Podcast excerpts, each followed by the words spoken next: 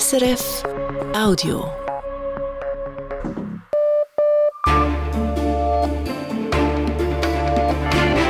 Radio S R F Echo der Zeit mit Brigitte Kramer.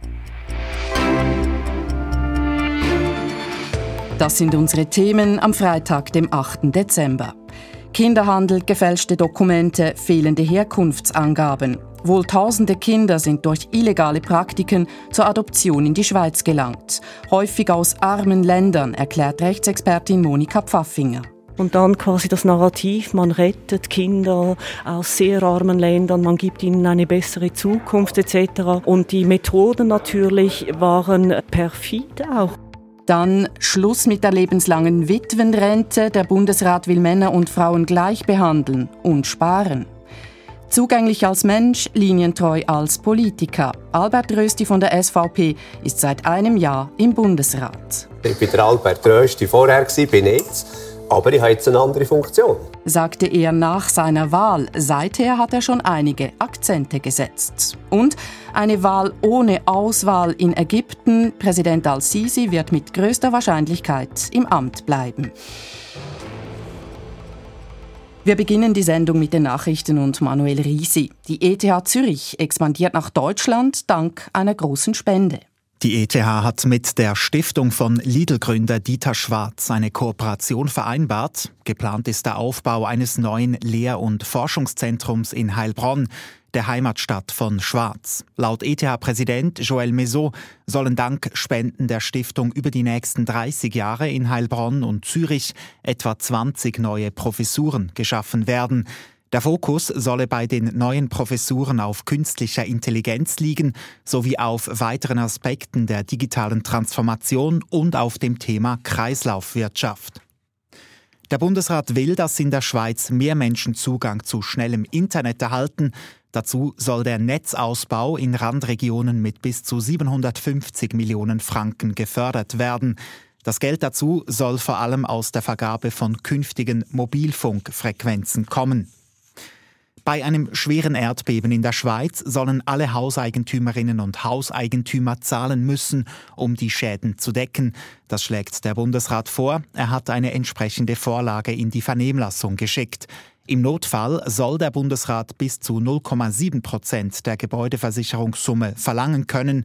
Das wären derzeit zweiundzwanzig Milliarden Franken. Gegenwärtig gibt es keine obligatorische landesweite Erdbebenversicherung.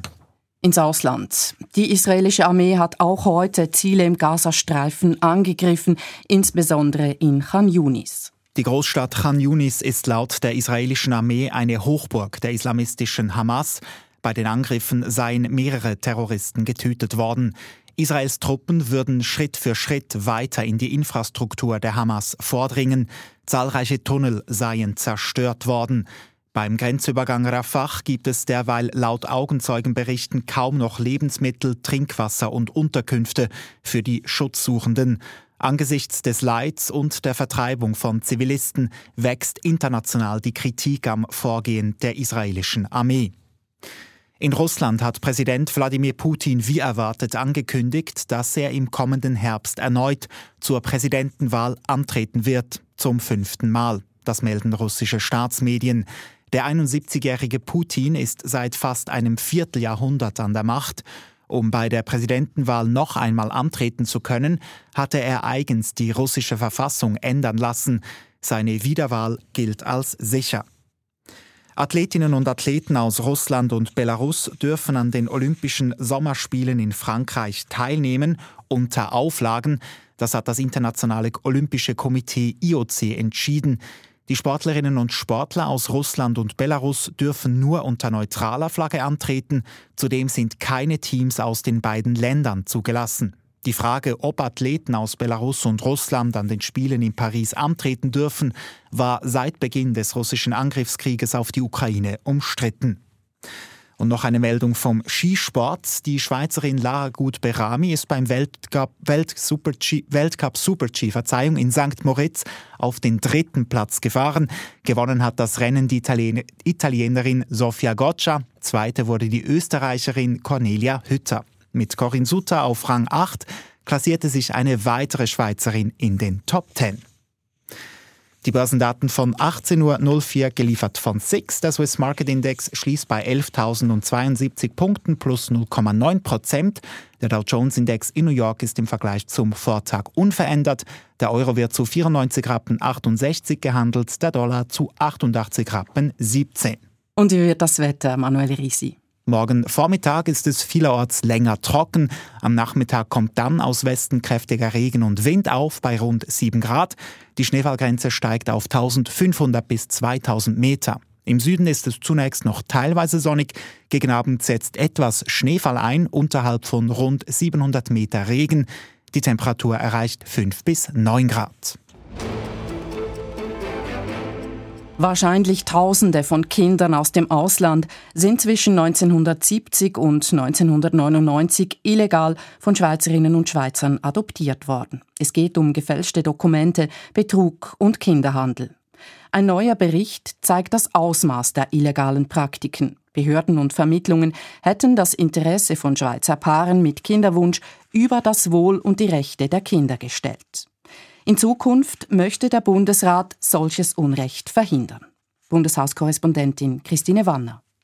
Berichte über einen Kinderhändlerring in Kolumbien der neunzehnhundertachtziger Jahre, Korruption in Rumänien, Schweizer Paare, die auf eigene Faust im Ausland auf Kindersuche gehen, unvollständige oder gefälschte Papiere bei der Einreise.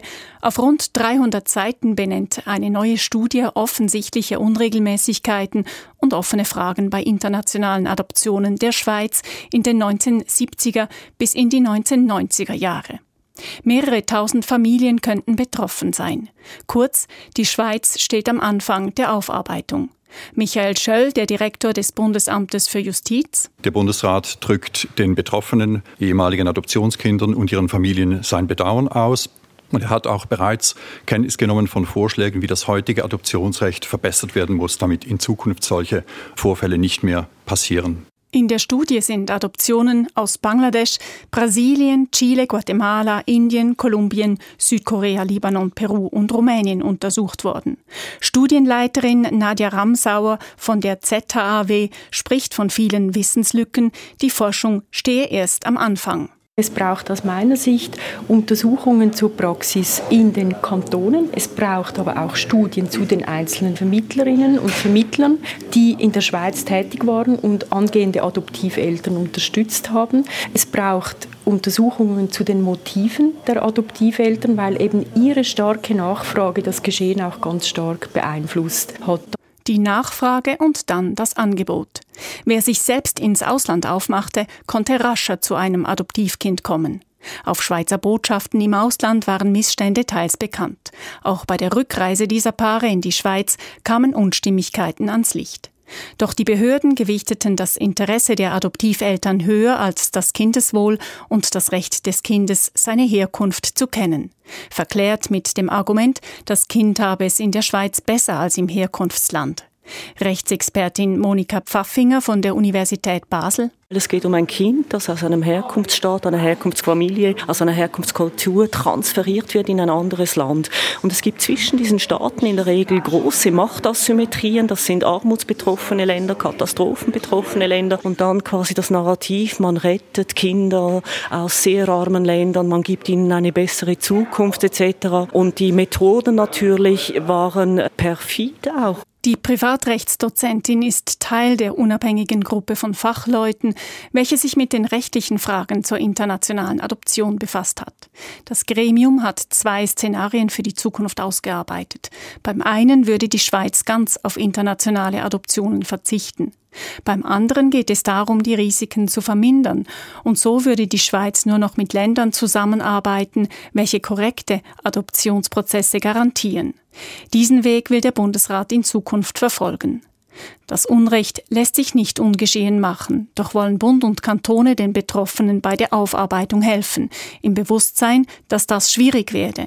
Michael Schöll vom Bundesamt für Justiz. Die Herkunftssuche wird dann, wenn gefälschte Dokumente in einem Adoptionsdossier zum Vorschein kommen, sehr schwierig. Die Gefahr besteht tatsächlich, dass wenn zum Beispiel ein Geburtsschein gefälscht ist, dass eine adoptierte Person gar nie zu ihrer leiblichen Mutter finden wird. Und das wird eine besondere Betreuung und Beratung brauchen. Wie schwierig diese Suche sein kann, weiß Sarah Ineichen. Einst selbst aus Sri Lanka adoptiert, setzte sich mit ihrem Verein Back to the Roots für die Aufarbeitung und die Suche nach den Wurzeln von ehemaligen Adoptivkindern ein. Gerade weil die Behörden in der Vergangenheit nicht auf Hinweise und Missstände reagiert hätten, brauche es eine unabhängige Stelle für die Beratung bei der Herkunftssuche, sagt Sarah Ineichen. Der Zulauf ist größer als erwartet. Vereinbart wurden bis Ende zweitausendvierundzwanzig sechzig Personen. Nach zwei Jahren sind bereits siebzig Personen im Programm und andere auf einer Warteliste. Sie wünschte sich, diese Arbeit weiterführen zu können, auch für Adoptierte aus den zehn weiteren Herkunftsländern. Bund und Kantone wollen in der ersten Hälfte zweitausendvierundzwanzig über das weitere Vorgehen bei den internationalen Adoptionen entscheiden. Derweil fordern verschiedene Organisationen den Bund auf, ein Moratorium zu prüfen, da es auch heute Hinweise gebe auf illegale Adoptionspraktiken.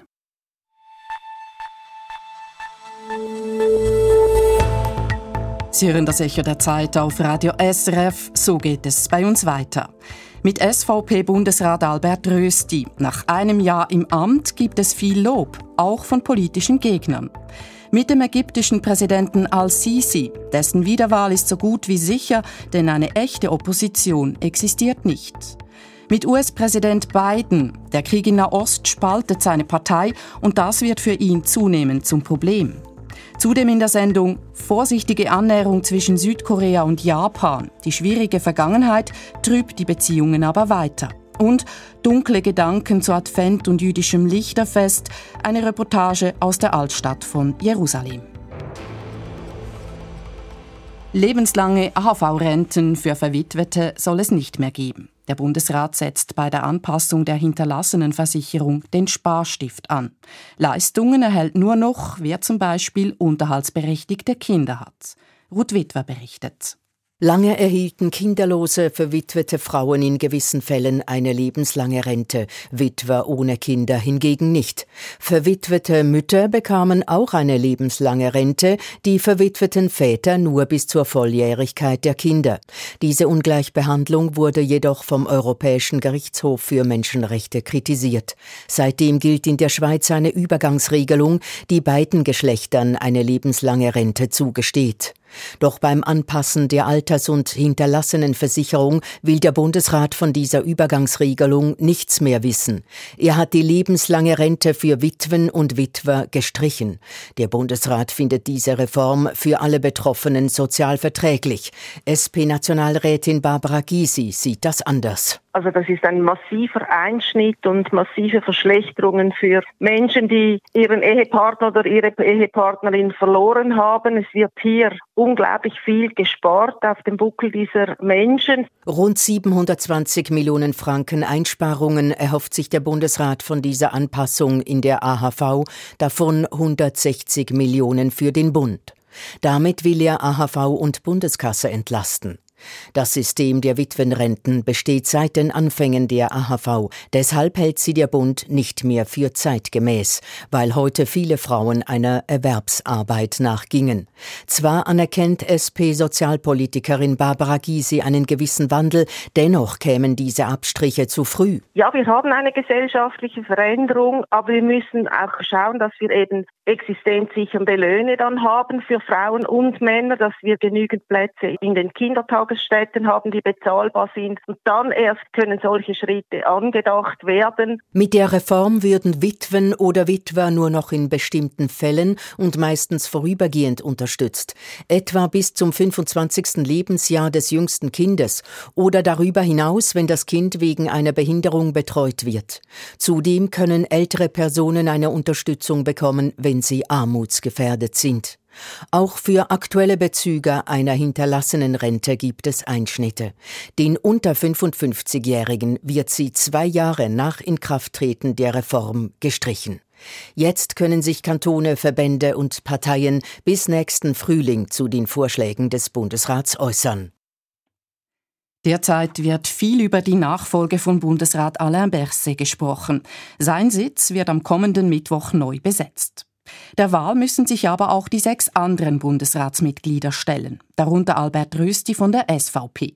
Der Berner Oberländer hat in der Landesregierung bereits in diversen Bereichen Akzente gesetzt, obwohl er erst ein Jahr im Amt ist. Inlandredaktorin Livia Middendorp. Albert Rösti strahlt, er ist gerührt und dankbar an dem Tag, als er in den Bundesrat gewählt wird. Obschon er klar in der Favoritenrolle war, flattern die Nerven bei der Antrittsrede. Er muss nach Wasser fragen. Ein bisschen nervös ist man, ich brauche etwas Wasser. Das Parlament hat einen Sympathieträger in den Bundesrat gewählt, bescheiden und beliebt weit über die Parteigrenzen hinaus. Wenige Tage später der nächste Triumph der Energiepolitiker bekommt mit dem Departement für Umwelt, Verkehr, Energie und Kommunikation ein Schlüsseldepartement, das U W E C. Albert Röstis Traumjob ist perfekt. Bei den politischen Gegnern sind die Bedenken groß. Ein Öllobbyist und A K W-Befürworter, der nun dafür sorgen muss, dass die Energiewende gelingt. Und auch das Vertrauen seiner eigenen Partei steht auf dem Spiel, als er als Bundesrat das Klimaschutzgesetz verteidigen muss. Jenes Gesetz, das er als Nationalrat noch vehement bekämpft hatte. Kritische Fragen dazu versuchte er wegzulächeln, etwa in der Abstimmungsarena. Nein, da, das ist klar. Also, wir haben nicht irgendeine Kirnwäsche zwischen Weihnachten und Neujahr gewesen, oder? Also, ich war der Albert Rösti vorher, bin jetzt. Aber ich habe jetzt eine andere Funktion. Mit dem Rollenwechsel kommt die Kritik von den politischen Gegnern und von der eigenen Partei, aber sie hält sich in Grenzen. Albert Rösti bleibe Albert Rösti, hat er gesagt, und er hält sein Versprechen, etwa in Sachen Stromabkommen mit der E U. Es brauche kein Stromabkommen um jeden Preis, sagte er Mitte September in einem Interview mit der N Z Z. Der S V P-Bundesrat wählt bei solchen Statements nie provokative Worte, bleibt immer so subtil, behutsam, aber zielstrebig. Hinter den Äußerungen steckt eine klare Haltung. In Sachen E U steht Albert Rösti auf die Bremse. In anderen Bereichen zündet er den Turbo, etwa beim Wolf. Zwölf Wolfsrudel in der Schweiz genügen, findet er. Ein Expresszug ist dann gerechtfertigt, wenn es, wenn es eben ein dringendes Problem zu lösen gilt. Und fragen Sie die Leute im Berggebiet, die Schaf- und Ziegenhalter, ob es dringend ist oder nicht. Es ist sehr dringend. Den Wolf nutzt Albert Rösti gekonnt als Politur für sein Image. Er zeigt den Bäuerinnen und Bauern und der Bevölkerung in den Berggebieten, dass er, Albert Rösti, selber Bauernsohn und Bergler geblieben ist. Bei Umweltschutzverbänden führt der Entscheid zu einem Aufschrei. Ein Wolfsmassaker löse er damit aus. Zudem missachte Albert Rösti den Volkswillen. Das Volk hatte sich vor drei Jahren an der Urne gegen eine Lockerung des Wolfsschutzes ausgesprochen. Albert Rösti bleibt auch Albert Rösti in Sachen Medienpolitik. Die Seraphe-Gebühren sollen auf dreihundert Franken sinken, kündigt er Anfang November an. Auch für diesen Entscheid erntet er Kritik, etwa von S P-Nationalrat Roger Nordmann. Das Vorgehen sei grundsätzlich nicht korrekt. Es lege ja eine Volksinitiative zur Kürzung der S R G-Gebühren auf dem Tisch. Der normale Weg ist eine, allenfalls ein Gegenvorschlag vom Bundesrat, über den man im Parlament sprechen kann und diskutieren kann und debattieren kann. Und da macht er einfach über Verordnung. Ansonsten gibt es auch vom politischen Gegner Roger Nordmann viel Lob für Albert Rösti. In der Energiepolitik etwa handelt er pragmatisch. Auch F D P-Nationalrätin Susanne Vincent-Stauffacher hat eng mit Albert Rösti in der Energiekommission des Nationalrats zusammengearbeitet. Sie glaube, er tue dem Bundesrat gut, sei kompromissfähig und... Also ich stelle fest, dass er zuhört. Und nicht nur zuhört, sondern sich auch auseinandersetzt mit den Argumenten. Ich habe sehr gute Diskussionen mit ihm schon geführt und äh, freue mich auf weitere. Die Sympathien über die Parteigrenzen hinweg kann Albert Rösti also auch nach seinem Wechsel in den Bundesrat halten. Die eigene Partei hält er ebenfalls bei Laune. Ob er eine Mischung sei zwischen Adolf Ogi und Uli Maurer, wurde er in der S R F-Tagesschau einst gefragt. Das schmeichelt mir jetzt schon etwas, da ich beide Persönlichkeiten sehr schätze. Albert Rösti, zugänglich als Mensch, linientreu als Politiker. Ein Ausdruck drängt sich nach seinem jüngsten Schachzug auf, der Wolf im Schafspelz.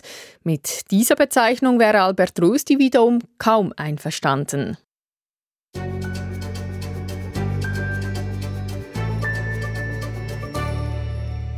In Ägypten wird ab Sonntag ein neuer Präsident gewählt und mit großer Wahrscheinlichkeit wird der neue der alte sein, Abdel Fattah Al-Sisi.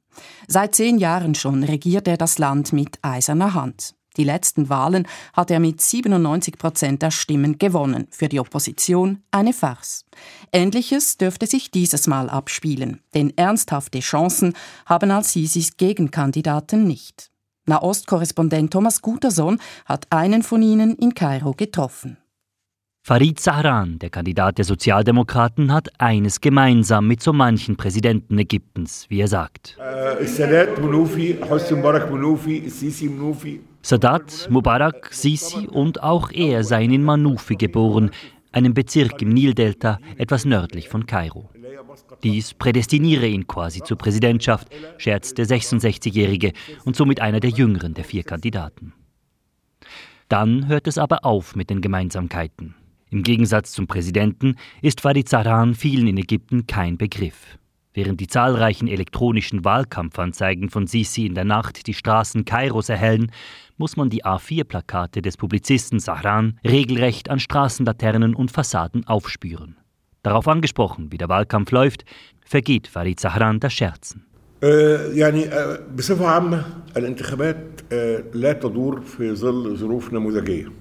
sei schwierig, in Ägypten Wahlkampf zu betreiben. Viele politische Gegner Sisis seien in Haft. Zudem könne man nicht öffentlich den Kandidaten Sisi kritisieren, denn dieser sei schließlich der amtierende Präsident. Und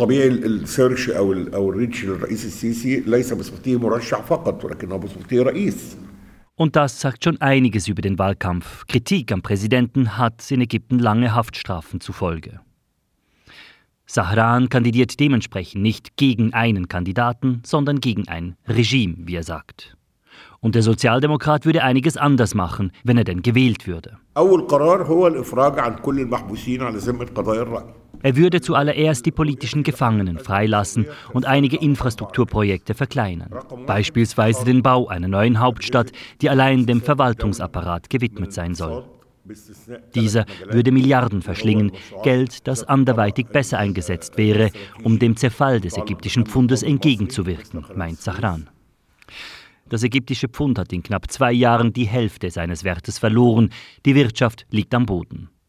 Das hat die Bevölkerung stark zu spüren bekommen, sagt Mohammed Hamana, Chefredaktor von Madamasser, einer der letzten unabhängigen Zeitungen in Ägypten. It's, it's, uh, it's hunger now. People giving up meals. The poor are becoming extremely poor. Middle class are becoming poor. Viele Menschen hungerten, die Mittelklasse verschwinde. Die desolate Wirtschaftslage habe politische Sprengkraft, die Ahmed Tantawi, ein junger Politiker, nutzen wollte.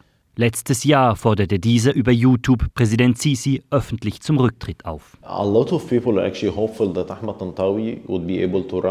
Viele damals hofften, Tantawi würde für die Präsidentschaft kandidieren. Er genoss große Unterstützung unter der Bevölkerung, obschon auch er Sisi wohl kaum das Wasser hätte reichen können. Tantawis Kandidatur wurde aber schließlich nicht zugelassen. Und so seien die Wahlen heute zu einem Witz geworden, meint der Journalist. So it's, it's a joke and everyone is like, um auch Zahran müsse sich bewusst sein, dass er keine Chancen habe, auch nur entfernt Sisi gefährlich zu werden.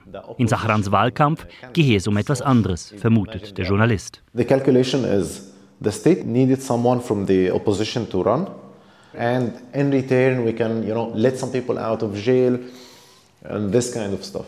Die Regierung brauche einen Proforma-Kandidaten, um zumindest den Anschein zu erwecken, als gäbe es richtige Wahlen. Im Gegenzug würden die Sozialdemokraten die Freilassung von einigen politischen Gefangenen verlangen. Ein abgekartetes Spiel also, das der Journalist Hamana aber nicht einfach verurteilen will. So I cannot actually condemn this kind of calculation. Uh, I see his point. So könne die Opposition zumindest einen kleinen Gewinn aus diesen Wahlen ziehen und eines der Wahlziele von Farid Zahran auch mit einer Nichtwahl erfüllen. Wohl auch aus diesem Grund spielt Zahran bei der Maskerade eines demokratischen Ägypten mit. Chancen, die Wahlen tatsächlich zu gewinnen, rechnet auch er sich keine aus. Wunder gäbe es. Zahran ist wieder dem Scherzen zumute. Tatsächlich würde eine Abwahl Sisis einem Wunder gleichkommen. Der Bericht von Thomas Gutersohn. In Ostasien kam es in diesem Jahr zu einer erstaunlichen Annäherung. Südkorea und Japan sind zusammengerückt. Seit der japanischen Kolonialzeit ist das Verhältnis belastet. Themen wie Zwangsprostitution und Zwangsarbeit, welche Südkoreanerinnen und Südkoreaner unter Japans Herrschaft erlitten, wurden nie richtig aufgearbeitet. Die Verbrechen trüben das Verhältnis bis heute. Wie es trotzdem zur Annäherung gekommen ist, im Bericht von Ostasien-Korrespondent Samuel Emch. Der Noryanjin Fischmarkt in Seoul. In unzähligen gestapelten Aquarien schwimmen Fische, Krebse, Muscheln in jeglichen Formen und Farben. Auch auf dem größten Fischmarkt Südkoreas beobachtet man die jüngsten Annäherungen an Japan genau. Fischhändler Cha Toko zeigt auf ein Aquarium mit ein paar Fischen. Red Snapper. Diese habe ich am liebsten, Red Snapper. Die sind aber aus Japan. Mit einem herzhaften Lacher fügt der Geschäftsmann und Präsident des Fischhändlerverbands an: Ich esse viel davon, nun bin ich wohl ziemlich verstrahlt. Cha spielt auf die hitzige Episode im Sommer an. Kurz nachdem sich die Staatschefs Japans und Südkoreas gegenseitig besucht haben, das erste Mal seit zwölf Jahren, beschloss Tokio, radioaktives Kühlwasser aus dem zerstörten Atomkraftwerk Fukushima ins Meer abzulassen. Unter Einhaltung internationaler Richtwerte zwar, dennoch löste der Entscheid Diskussionen in ganz Ostasien aus. Speziell in der Fischereiindustrie. Die emotionalen Diskussionen zeigten, wie klein das Vertrauen ist in der südkoreanischen Bevölkerung, wenn es um Japan geht. Die Regierung in Seoul jedoch stützte den Entscheid Tokios und unterstrich damit den eingeschlagenen Annäherungskurs. Man müsse diese Entwicklung im geopolitischen Kontext verstehen, sagt Politanalyst Chuen Mi vom Think Tank Asan. So wirkten sich die Spannungen zwischen China und den U S A auf die ganze Region aus, auch auf Südkorea und Japan. Die südkoreanische Regierung wollte strategische Klarheit schaffen mit Blick auf die Beziehungen zwischen China und den U S A. Für die Expertin für japanisch-koreanische Diplomatie ist klar, die U S A forcierten das Zusammenrücken der beiden Länder.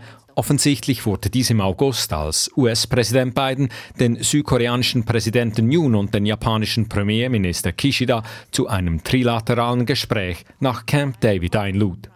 Die Politanalystin Chue bezeichnet das Treffen als historisch. Sie meint derweil auch eine fundamentale Veränderung in Südkorea wahrnehmen zu können. Kritischer gegenüber China, offener in Bezug auf Japan. Wenn ich vergleiche die Anti-Japan-Bewegung vor vier Jahren und heute, da hat sich vieles verändert. Der Umgang der Südkoreanerinnen und Südkoreaner mit Japan ist entspannter geworden.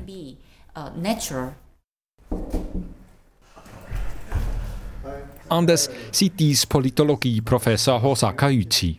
Only Prime Minister and President.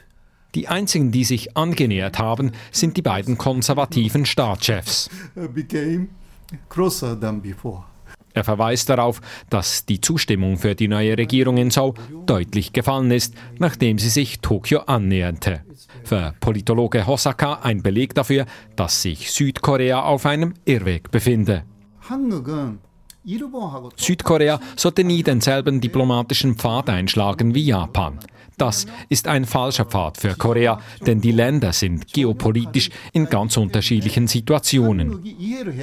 So habe Südkorea historisch nähere Beziehungen mit China, Japan jedoch mit den U S A, begründet der Politikwissenschaftler seine kritische Haltung. Tatsächlich ist China der größte Handelspartner von Südkorea. Aus diesem Grund wird es für Südkorea schwierig, dem chinesischen Einfluss zu entkommen. Da auch das Verhältnis zu China ihr Geschäft beeinflusst, schauen die Händler auf dem größten Fischmarkt Südkoreas genau darauf, was die Regierung gegenüber Peking macht. Verbandspräsident Cha meint: Wir hatten bis letztes Jahr kaum chinesische Touristen. Nach Covid kamen sie langsam zurück. Aber wenn es diplomatische Spannungen gibt zwischen Südkorea und anderen Ländern, dann trifft uns das. Tatsächlich zeigte sich Peking verärgert über das engere Verhältnis zwischen Südkorea, Japan und den U S A. für Südkorea wird der neue Kuschelkurs mit Japan damit zur Gratwanderung, politisch wie wirtschaftlich. Der Bericht von Samuel Emch. Hier im Echo der Zeit geht's weiter in den U S A, wo der Nahostkrieg zu Spannungen in der Demokratischen Partei führt, und in Jerusalem, wo sich die Menschen in der Altstadt kaum mehr aus ihren Häusern trauen. Israel und die U S A sind enge Verbündete. Dass die U S A Israel unterstützen, war lange selbstverständlich, für die Demokratische Partei ebenso wie für die Republikaner. Auch nach dem Terrorangriff der Hamas am siebten Oktober stellte sich Präsident Joe Biden sofort an die Seite Israels. Inzwischen schlägt er aber auch mahnende Töne an. Er fordert Israel zunehmend deutlicher dazu auf, im Gazastreifen zivile Opfer zu vermeiden.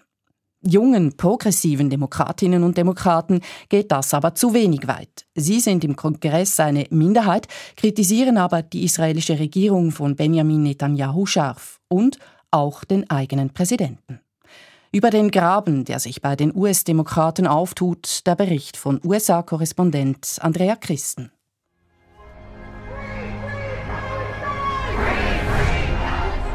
Freies Palästina skandiert eine Menschenmasse an einer pro-palästinensischen Demonstration in Chicago. Zu sehen in einem Video, das Rashida Tlaib verbreitet hat. Sie ist eine demokratische Abgeordnete aus dem Bundesstaat Michigan. Mister President, the American people are not with you on this one. Mister President, die Menschen stehen in dieser Sache nicht hinter Ihnen, sagt sie in die Kamera. Das Video zeigt drastische Bilder von zivilen Opfern im Gazastreifen. Weitere Sprechgesänge sind zu hören. From the river to the sea, vom Fluss bis zum Meer. Dieser Slogan kann als antisemitisch interpretiert werden, als Aufforderung, Israel vom Jordan bis zum Mittelmeer auszulöschen. Für dieses Video wurde Tlaib stark kritisiert, auch aus der eigenen Partei. Tlaib ist die einzige Parlamentarierin mit palästinensischen Wurzeln und eine scharfe Israel-Kritikerin. Sie fordert im Gazastreifen schon lange einen Waffenstillstand. Im Abgeordnetenhaus verteidigte sie sich. Ich habe immer nur die Regierung von Benjamin Netanyahu kritisiert. Wir müssen die Menschen und die Regierung auseinanderhalten. Der Vorwurf, Kritik an der israelischen Regierung sei antisemitisch, wird benutzt, um Stimmen mundtot zu machen, die sich für Menschenrechte einsetzen.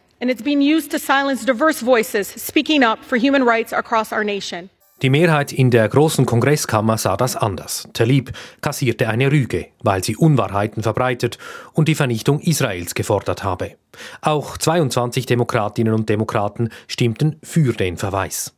Der Fall zeigt, ein Graben zieht sich durch die Demokratische Partei.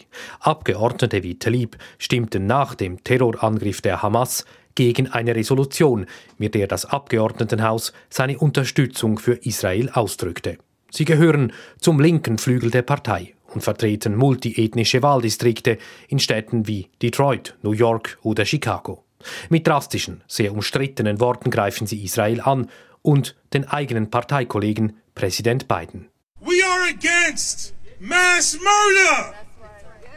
We are against genocide. Wir sind gegen Massenmord, gegen Genozid und ethnische Säuberung im Gazastreifen, gegen das Niedermetzeln von Zivilisten, gegen den Massenmord an Kindern, rief der Abgeordnete Jamal Bowman an einer Kundgebung vor dem Weißen Haus. Ich kann nicht fassen, dass wir einen Massenmord, einen Genozid erleben. Und die U S-Regierung heißt das gut und macht sich mitschuldig. Schande. The U S government is condoning it and being complicit. Shame. Parlamentarier wie Bowman sind Teil einer jungen Generation von Demokraten. Sie gehören einer Minderheit an, sind also Afroamerikaner, Latinos oder Muslime. Ihre Forderung eines permanenten Waffenstillstands setzt Druck auf, auch auf ältere, prominente Vertreter des linken Parteiflügels wie Senator Bernie Sanders. Sanders, ein Jude, hat bislang nicht dezidiert einen Waffenstillstand gefordert, aber auch seine Kritik ist deutlich. I do not believe we should be appropriating over ten billion dollars. Ich glaube, wir sollten Israel nicht zehn Milliarden Dollar geben, damit die extrem rechte Netanyahu-Regierung ihr jetziges militärisches Vorgehen fortsetzen kann. Was die Netanyahu-Regierung tut, ist unmoralisch, es verletzt internationales Recht.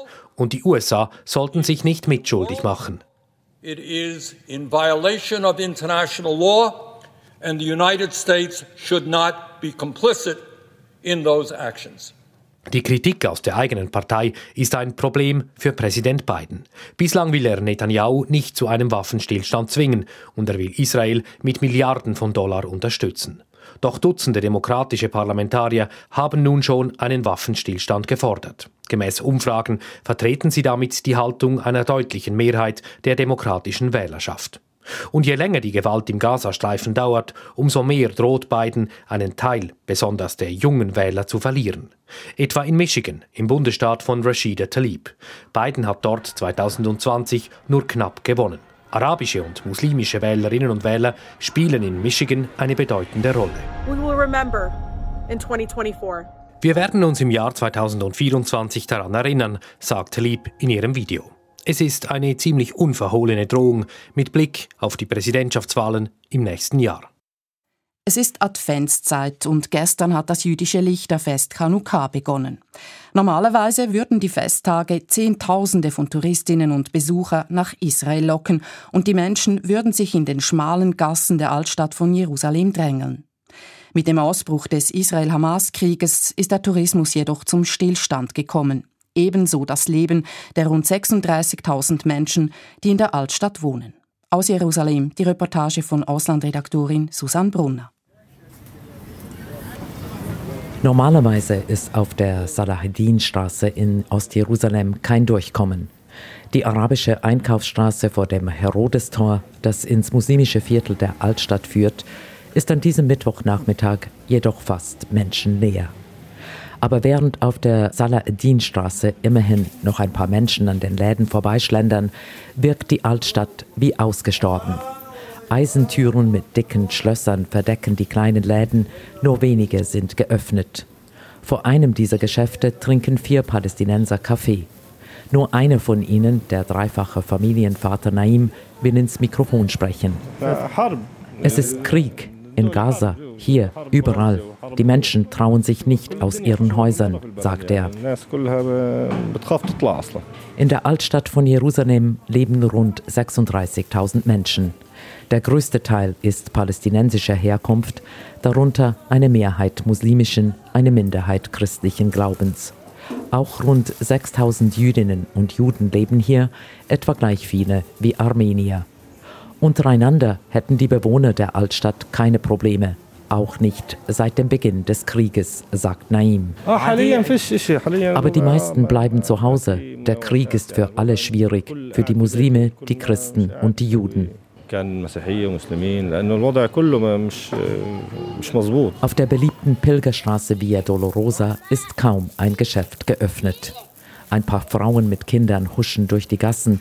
Ein Süßigkeitenverkäufer im christlichen Viertel ist missmutig, weil die Kundschaft ausbleibt. Dafür gibt er den israelischen Sicherheitskräften die Schuld, welche vor allem arabische Besucherinnen und Besucher vor den Toren der Altstadt abwiesen, wenn diese nicht aus Jerusalem kämen. Die Soldaten fragen selbst junge Frauen, woher kommst du, wo wohnst du? Was sollen diese antworten? Und wenn einer in der Al-Aqsa-Moschee beten will, lassen ihn die Soldaten nicht in die Altstadt. Wenn ich ihnen sage, ich möchte eine Prostituierte besuchen, dann winken sie mich durch. Wenn ich hingegen sage, ich komme, um zu beten, dann schicken sie mich weg, empört sich der Verkäufer. Tatsächlich wollen die israelischen Sicherheitskräfte verhindern, dass sich Muslime in der Al-Aqsa-Moschee versammeln. In der Vergangenheit kam es dort wiederholt zu Ausschreitungen, auch zwischen Hamas-Anhängern und den Israelis.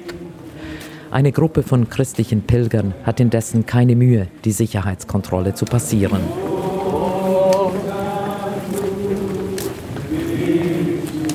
Die rund zwei Dutzend Männer tragen ein großes Holzkreuz und singen. In den leeren Gassen wirken sie wie aus einer anderen Zeit. Die Gruppe macht sich auf Richtung Grabeskirche. Auch ultraorthodoxe Jüdinnen und Juden sind in der Altstadt unterwegs. Einer von ihnen, der seinen Namen nicht nennen will, ist auf dem Weg zur Klagemauer. Wir beten weiterhin am heiligsten Ort der Erde. Wir geben nicht auf. Andere haben Angst. Wir nicht, sagt der Mann mit grauem Bart, der hier in der Altstadt aufgewachsen ist. Der Gläubige ist überzeugt, die Welt stehe vor dem Dritten Weltkrieg. Aber nach diesem Krieg werde Jerusalem der sicherste Ort auf Erden sein. Der ultraorthodoxe Jude redet von der nahenden Endzeit. Seit zweitausend Jahren wissen wir, am Ende wird es einen Kampf mit den Arabern geben.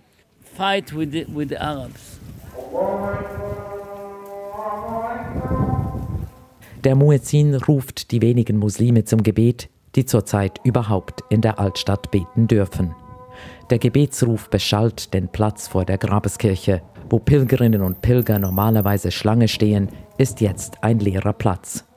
Padre Giuseppe, der in der Kirche predigt, steht alleine vor dem Eingangstor. Poche, poche, poche, incredibile, impensabile. Unfassbar, wie wenig Leute zur Kirche kommen, kommentiert der Italiener die fast gespenstische Leere der Altstadt. Ein Zeichen für das nahende Ende der Welt sieht der Pater im Krieg indes nicht. Das Ende der Welt wäre demnach schon x-mal eingetreten. Und in der Woche danach beginnt man wieder auf das Ende der Welt zu warten, sagt Padre Giuseppe. Es ist noch nicht einmal halb fünf und schon machen die wenigen, welche ihre Läden überhaupt geöffnet haben, wieder zu.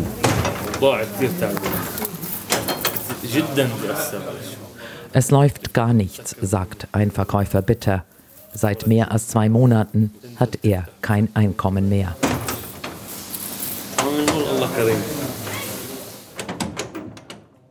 Susanne Brunners Bericht aus Jerusalem hier im Echo der Zeit. Das war's von uns am achten Dezember, Redaktionsschluss achtzehn Uhr zweiundvierzig. Verantwortlich für die Sendung Christoph Forster, für die Nachrichten Thomas Fuchs. Mein Name Brigitte Kramer. Das war ein Podcast von S R F.